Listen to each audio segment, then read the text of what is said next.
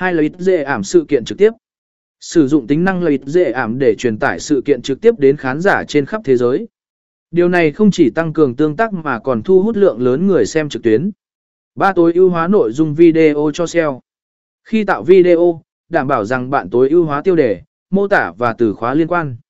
Sử dụng từ khóa và cụm từ phổ biến trong ngành sự kiện để tăng cường khả năng xuất hiện của video trên các công cụ tìm kiếm như Google và YouTube.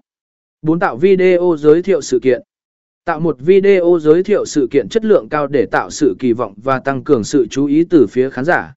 Đảm bảo rằng video giới thiệu chứa đựng thông tin quan trọng.